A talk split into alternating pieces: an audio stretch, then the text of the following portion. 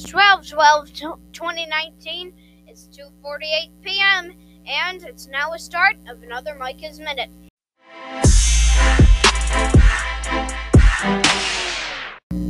It's 12 12 2019. In other words, it's Thursday.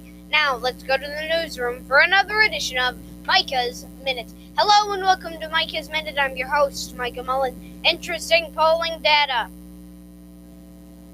You know what? This crazy?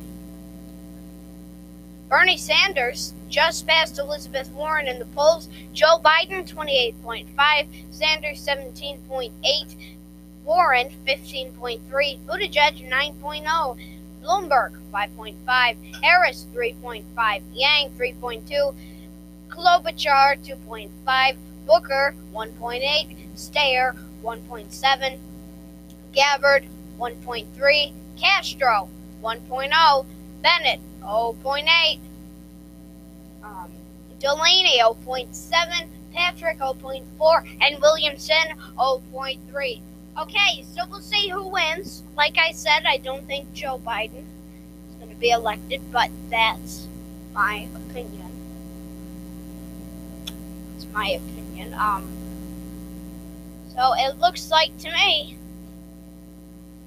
it might be at the time Bloomberg or Bernie Sanders. Okay, Pete Buttigieg. No. Alrighty. Thank you for listening to Micah's Minute. Your host, Micah Mullen. We'll be done. We'll be back here tomorrow. Thanks for listening to Micah's Minute. I'm your host, Micah Mullen.